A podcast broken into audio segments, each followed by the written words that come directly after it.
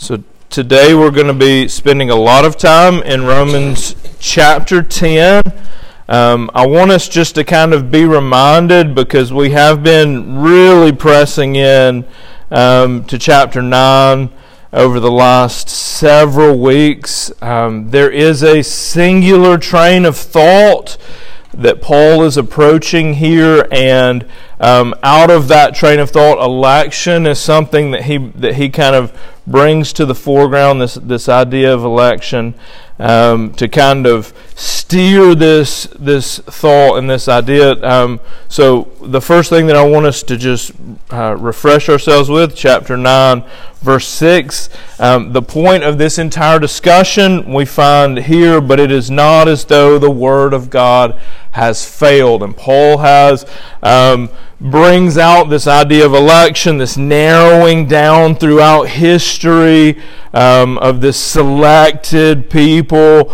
Um, that, that it is not the first time that God has done this, so that when we find ourselves, um, or, or when the readers, like contemporary readers um, of Paul's day, would have found themselves um, with this thought of like, why, why have the Jews seemingly missed out on this? If um, if if God's can't fail, and, and if they have missed out on it and God has failed, then how can I have the hope that um, you're telling me I should have in, in chapter 8?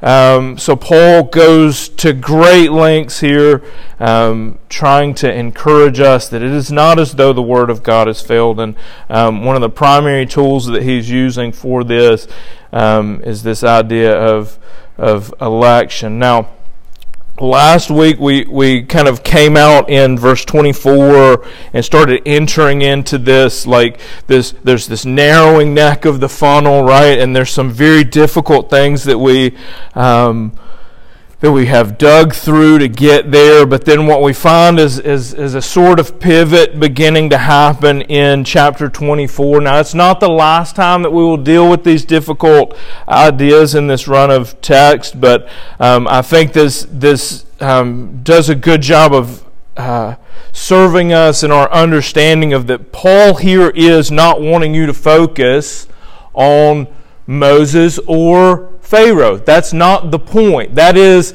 an, that is a point of evidence for the greater point that he's trying to bring out the fact that God's Word can't fail, right? That it is not as though the Word of God has failed there in 6. And now we find, we find it in verse 24, um, this kind of. Um, these glimpses towards the point of the whole thing, that this narrowing down ultimately to the one man um, Christ is now made this hope available to all. Um, and we touched on that uh, last week. So, verse 24 even us who he is called, not from the Jews only, right? That narrowing, narrowing, narrowing, narrowing um, was this narrowing down of the people of the Jews and ultimately down to Christ. But he's done this, this great work um, is not for the Jews only, but also for the Gentiles, as indeed he says in Hosea. And then he kind of goes there and, and we, we get into this.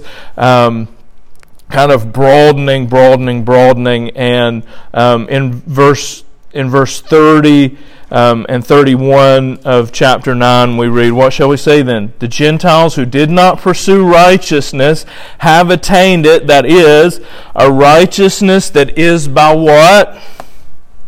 Faith.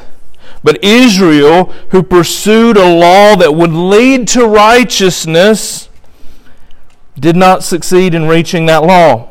And why did they not succeed? Why did, Is- why did Israel fail to reach the goal of righteousness there.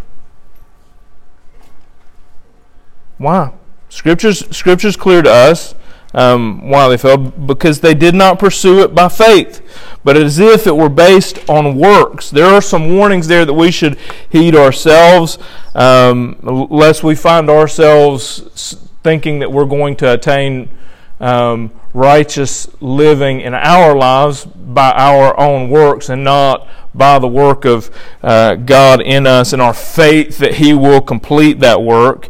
Um, so uh, we, we continue pushing on, and, and we, we see him kind of digging more into this idea in the, in the first four verses of chapter 10. Brothers, my heart's desire and prayer to God for them, that is, for the Jews, is that they might be saved. For I bear them witness that they have a zeal for God, but not according to knowledge. For being ignorant of what? The, the thing that they were seeking by pursuing the law was righteousness, yet they were ignorant of the righteousness of God. And seeking to establish their own righteousness, they did not submit to God's righteousness. Verse 4 critical to our understanding of this. For Christ is the end of the law. What was the law given to us for? What is the ultimate place that the law has for us today. It reveals sin. The law is excellent at revealing sin. It has no teeth for removing it. It cannot. That was never the point of the law. The point of the law was in the revealing of our need for Christ. The law points us to Christ. That's why Scripture here says, For Christ is the end of the law for righteousness to who? Everyone who believes. Now, as we get into what we're going to be pressing into today, I want you to realize the tension that there is between what we were looking at in this ever narrowing that we see in Romans chapter 9, and now this like focus on faith, focus on believing. Paul has not shifted his thoughts. Paul is not now on another topic. Paul is not trying to prove another point. Paul here is still trying to point us to the reality that it is not as though the Word of God has failed. But you cannot, Scripture does not allow us to separate election from faith and believing. Right? It does not allow us, there is not enough room in Scripture between when, when election is spoken of and when faith and believing is spoken of that we can rightly address one without addressing the other. Right? So, it's, it should be of no surprise to us that Paul goes from these hard realities that we find about Pharaoh into faith and believing. And then what does he, he actually like, he doesn't just keep running in the believing, he actually pivots back, right? But it's this, this thought, this understanding, like if we press, if we are not careful and we do attempt to address and understand election, and set faith and believing to the side, there is a great risk to our understanding of election, to our like those that type of approach to dealing with the idea of election. I would say is probably the thing that often leads us to questioning the character of God. Right? Like, is God good? Right? Because we, we, we focus and spend so much time on those things that are that that seem so difficult for us to understand the hardening of Pharaoh as one um, that that we'll spend so much time there and then we'll like when we get done with that like there will be there would be many who would teach you on election, or there would be many studies that you would go through that when they got to the end of that there, where it's like now the study of ele- on election is done. We got to the hardening, we talked about the hardening, but like that's we ought not do that, and that like we're like six or so lessons into this study on election now. More probably so in this than we've done on any other idea or any other uh, area in systematic theology because I, I, I feel very strongly about the dangers of separating election and just letting it sit in isolation, right? Um, like when we approach it, we ought to approach it in, in Scripture, in the run of Scripture, in the places that we find it. Because what we find when we do that is that we find these um, these flows. So um, from these very difficult um, ideas that we find in chapter 9. Um, no shifting of gears here, right? Like, that's what I want us to understand. When we hit what we're about to hit, we're still in we're still in the stream of thought on election right like we are about to get to like what ought to be for us some like encouraging empowering like emboldening runs of text don't separate it either from what has come before it. Right? There's, there's, there's a similar risk on both sides. Okay, so let's let's understand that there's going to be this tension here. There, there's going to be questions um, that that arise.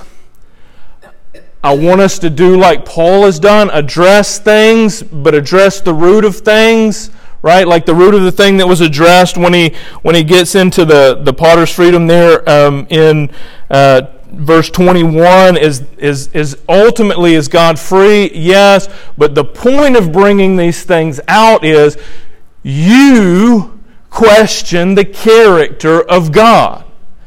That's why he brings these things out. Is that you think that God is not good. You think that God would be unfair, that God would be unkind right? That's ultimately because he gets really hard with us in that one little run like, who are you? Who are you to question God? Who are you to question your Creator?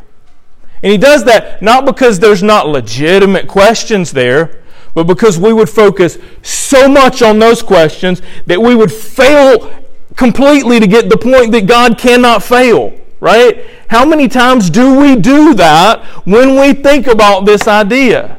How many times do we get so far in the weeds that we don't grasp that the whole point of bringing this idea up in general is so that we have this unshakable knowledge that God's Word cannot fail. Period. Yes.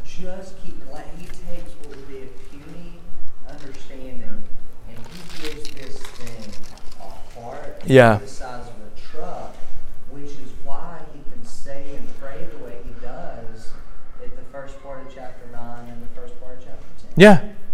Yeah. It's not, if we just keep reading. Yeah. Keep reading. Like that's, yeah, that's a le- like lessons within the lesson here. Like read.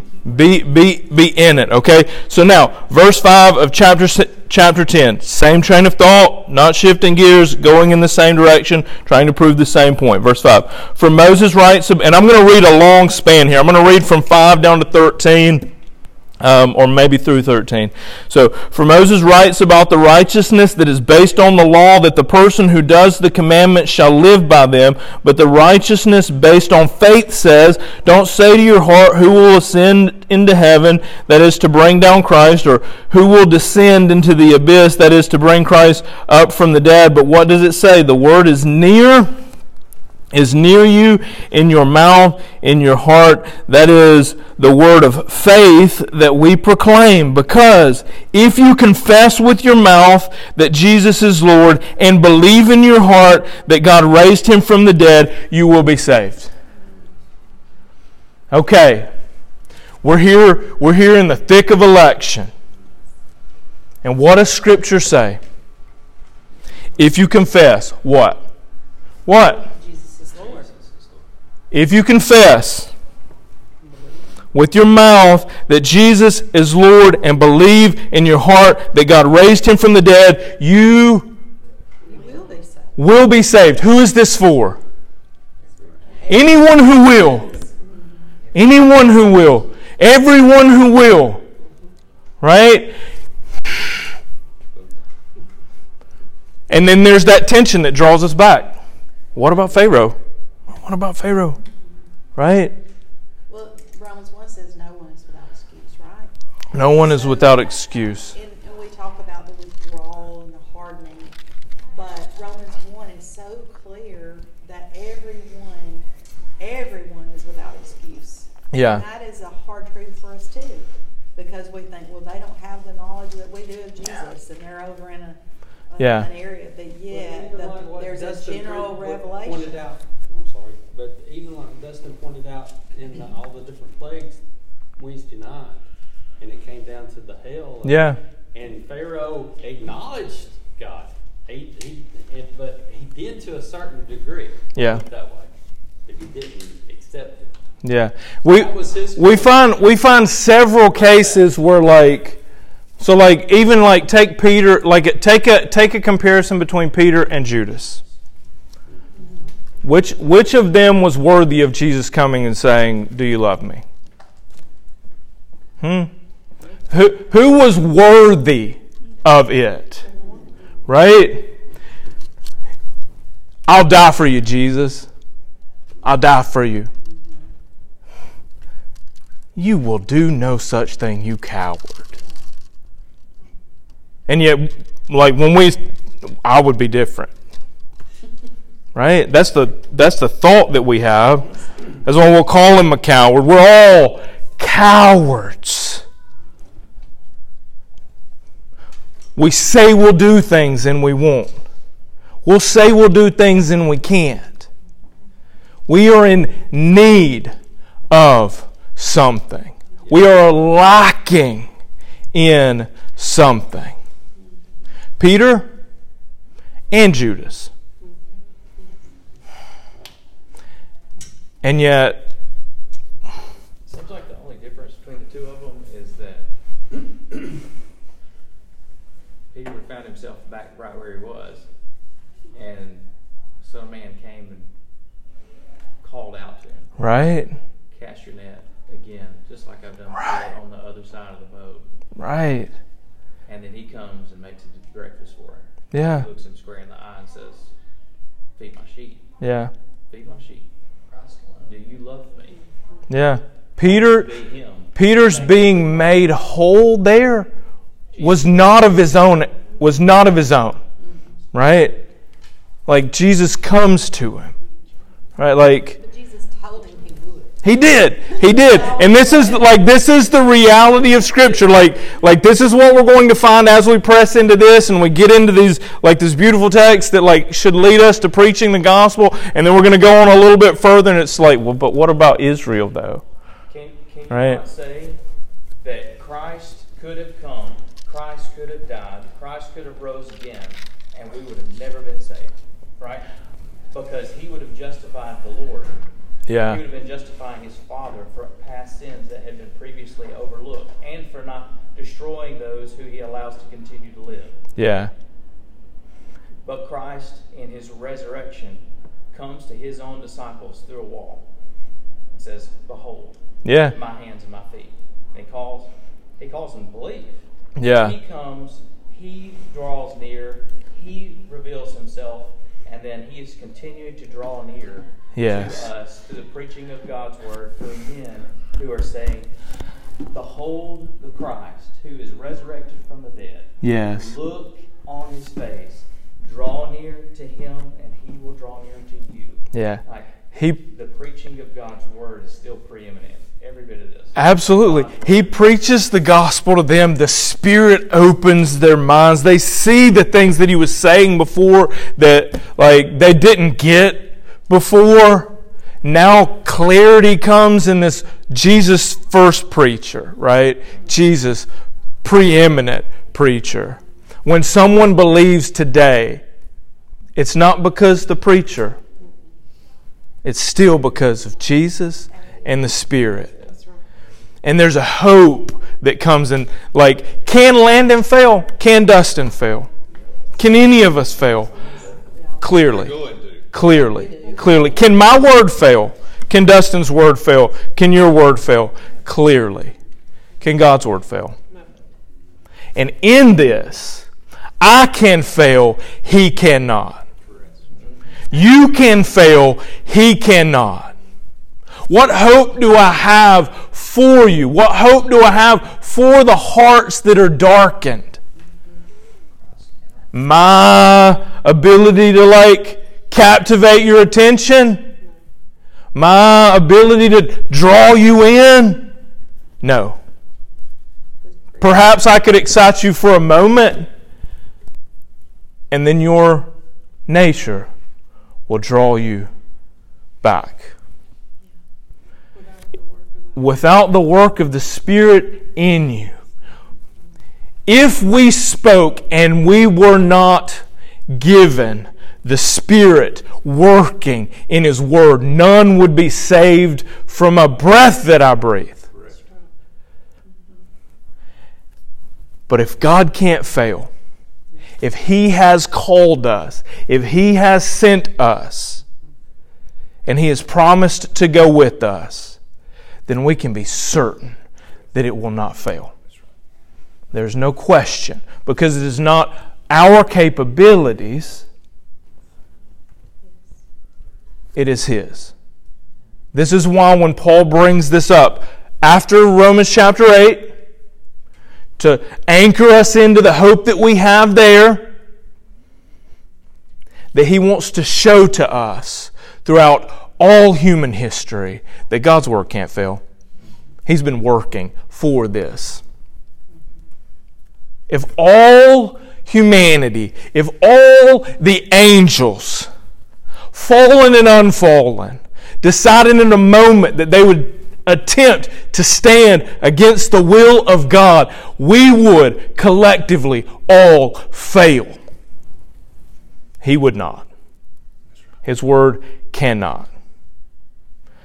And that's why when we get into this, like, because if you confess with your mouth that Jesus is Lord and believe in your heart that God raised him from the dead, you will be saved. For with the heart one believes and is justified, and with the mouth one confesses and is saved. For the scripture says, Everyone who believes in him will not be put to shame. For there is no distinction between Jew and Greek, for the same Lord is Lord over all, bestowing his riches on all, all, all, all, all who call on him. For everyone who calls on the name of the Lord will, will, will be saved. What if, what if you go to a place and there they hate all things God and you preach the gospel? You put the word forth and the Holy Spirit moves and just one believes. Look at this insurmountable obstacle that we have before us a culture that will kill that man for the thing that he believes. If I'm betting, if I'm wagering, I'm wagering on that one. I'm wagering on that one. Because if the Spirit is moving, watch and wait on Him to change everything. The, like, He stacked the deck against Himself and wins. Right? Like, the thing that we fear the most is the weapon that He wields. Death, where's your sting? Right? It's not to lift us up or anything, but we still have to be willing. We here's the thing. He he he. I must say makes us right, but makes is probably too strong of a word. He encourages us. He moves in us. He moves in ways that we don't understand. Right? He moves through those primary influences, the Word, and as we read through it, He moves through those secondary influences, the people that He's brought us to, amongst one another, so that when we hear them and the Holy Spirit within us confirms, Amen to that, right? He moves and He encourages and He sends us. There are places in this world that I never in a million years saw myself going. And as I reflect back on it, I'm like, didn't pick that one. Didn't pick that one. Prayed about that one. Look at how He moves in us, right? And He He draws out in us this willingness. So you might be sitting here whenever I read this. When I read this, I, like that's this is this is a this is a beautiful thing for us to consider here. Is that in this encouraging, He calls us to this work. For everyone who calls on the name of the Lord will be saved. Verse 14. How then will they call on him and whom they've not believed? And how are they to believe in him of whom they have never heard? How? How? How did Peter, right? Jesus preached to him the gospel, lived it in front of his eyes, and the Holy Spirit moving in his heart. And how are they to hear without someone preaching? Who will preach? Who will go? Jesus came. Jesus preached. Jesus sent. And he still does today. Like, this is not a thing that he just did for the 12. Right? This is why Dustin will stand up and preach today. Because, not because he felt something, but because Jesus called him to preach and go. How will anyone who hates God believe if they don't hear? And how will they hear if someone does not go? This is a like this is like we, we talk about chapter eight and the golden chain in chapter eight. There's a there's a beautiful golden chain here for me in um, chapter ten of Romans as well. This this idea of like how how did you come to believe? Is that this this this chain has gone throughout history unbroken, right? You believe today because someone preached and someone believed. And God moved in that heart that they would go and preach and that someone would believe. And then He would move in that generation. There's, there's been one consistent thing throughout the church. Two Christ and the fact that we live a very short amount of time. The church is not here today because of any other man than Christ. Because Dustin will die. And Mount Carmel, given enough time, given enough time, how many churches do we know of that were there and now they're not? Consistently. Yet, what do we find every time is that God is moving, preaching through His Word to His people, generation after generation. Men are called, and when I say men, I'm using that, that term broadly, right? Like we are called.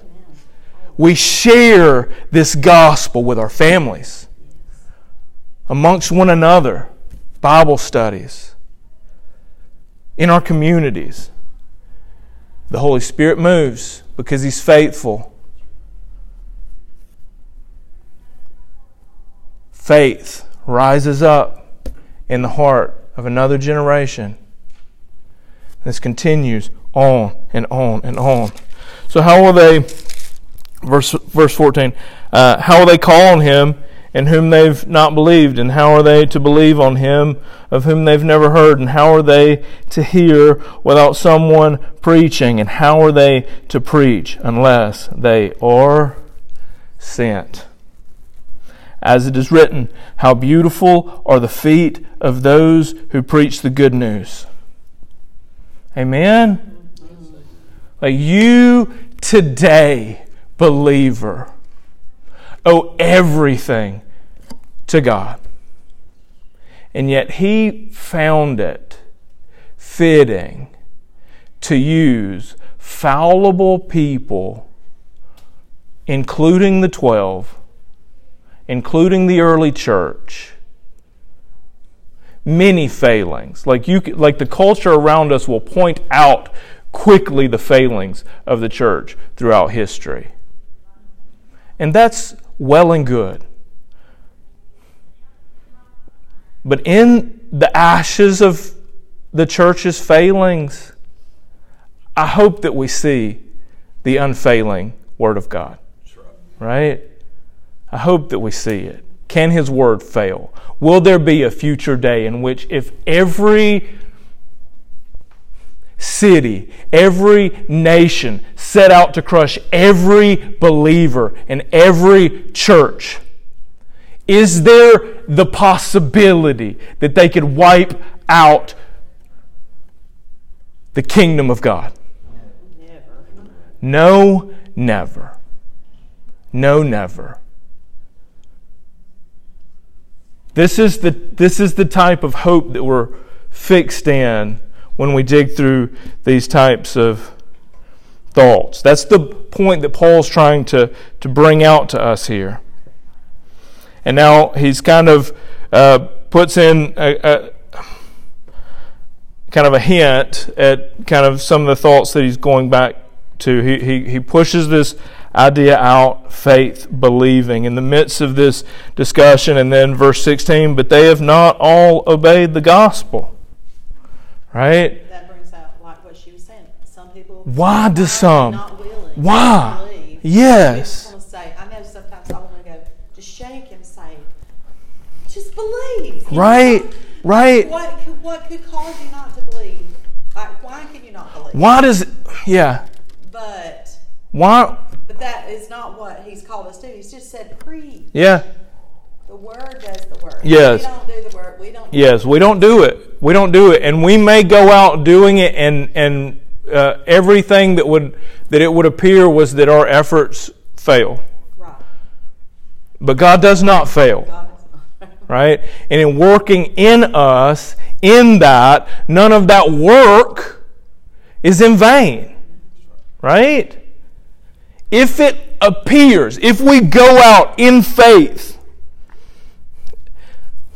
and and I'm gonna I'm gonna murder I'm gonna murder this um, this this story, but um, go go look up um, John Piper's um, analogy of the uh, the seashells.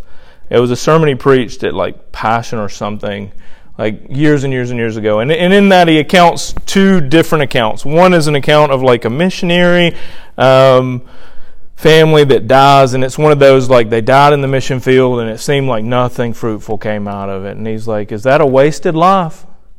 Is that a wasted life? And then he reads from like Reader's Digest about this story about this couple that like worked hard their whole lives and like man they like you're talking epitome of the of the uh, American dream, right? And and he he posits this idea of them standing before their their Savior and and in the in that Reader's Digest story like. Um, they were talking about the things that they were doing. Um, so you've got missionaries dying in the mission field, dying, you, know, like in like a car accident, not even like martyrdom, but just like you know. And then you've got this these other people living their best life, and they're collecting seashells on the beach, which sounds you know like for a moment might be fun, relaxing. Um, and then he kind of puts forward this idea like you know, you're standing before your Savior in the in that like twilight of your life, and what have you done with yourself? Hey, Jesus, here's this uh, this shell collection that I've put together. It, thinking about like w- wasted life, and um, whenever I whenever I think about, we do that. we do it. We spend. We do it. I do. We do it. Um, it, it puts in perspective that that that story puts in per- perspective for me, like um, what it means to live life well, um, and I think that that flows in um, really well with um, what it is that we've been called to do. Um, and here's a, encouraging, like you're like part of that, not the whole thing, but part of that is what we're doing here. And I'm not just talking about me standing here. I'm talking about you being here, you encouraging one another you drawing close like community the the church the community of the church um, is is critical to the life of the individuals within the church um, but in that you are working out these things like like there are countless times and if we were to go around the room there would be countless examples of times that someone who was not standing teaching and not standing preaching said something did something that worked to further this reality that God's not failing. He's not failing in the working out in you, in the lives that you live among believers, right? He's not failing in the word that is preached. He can't. He can't fail. But then we have that question what about those who don't? Because do, does everyone who hears this believe? And here's the reality. Like when we think, like there's another drawing back. Why? Why? Why is it that you do believe? Why do you believe? Like if I said it's because the Holy Spirit moved through the working of the Word, drawing you from darkness to light, is, is that, would, is that a, like a way of phrasing that? We all agree that you believe because the Holy Spirit, right? then why the Holy Spirit for you and not others? Would be a question that I would have. Is the Holy, Spirit moves you, you have to respond. Like you have to respond to it. Doesn't take away our responsibility, does it? They shut it down. So so there's this there's this tension between the work of the Spirit, the responsibility of the hearer. Okay? Now I want us I want us to ask ourselves a question because what we're about to what we're about to hit is is going to be Paul kind of summarizing this reality. Now, when we approach this, there's a way that you could approach this that you would say that, that it was a collective hardening. Okay? That it was that Israel was collectively hardened for this moment. Okay? You can read it like that. But we can't avoid, like, if, if, if it said instead that Mount Carmel in 2022 was hardened, would it make you feel better that it was Mount Carmel in 2022? It wouldn't make you feel better that it was a group in, in, in a particular year. Do you know why? Because you find yourself in that group. Right? So, like, when we read this, there is this, like, aspect of this that is a collective. It is Israel in the time of Christ. But if we draw too far into that, then the question that should draw us back is were there names in that collective? Like, is there a person there? Like, for him to harden Mount Carmel in 2022, he's got to harden Blake, right? He's got a hardened Landon. He's got a hardened Dustin. So, like, by us addressing it as a collective, we don't sidestep that hard question. Right? Like, we can address it as a collective, Israel, contemporary to Christ. But that collective is made up of individuals. So when we hit this, like when we hit this, like, but they've not all believed, Isaiah says, Lord, who has believed us, or who has believed what he has heard from us? Right? So, scripture used here to put forward that same question, right? Who's believed? Who's believed? Verse 17, he, really quickly, this is kind of that flow from what he was doing earlier. So faith comes from hearing, and hearing through the word of Christ. So you believe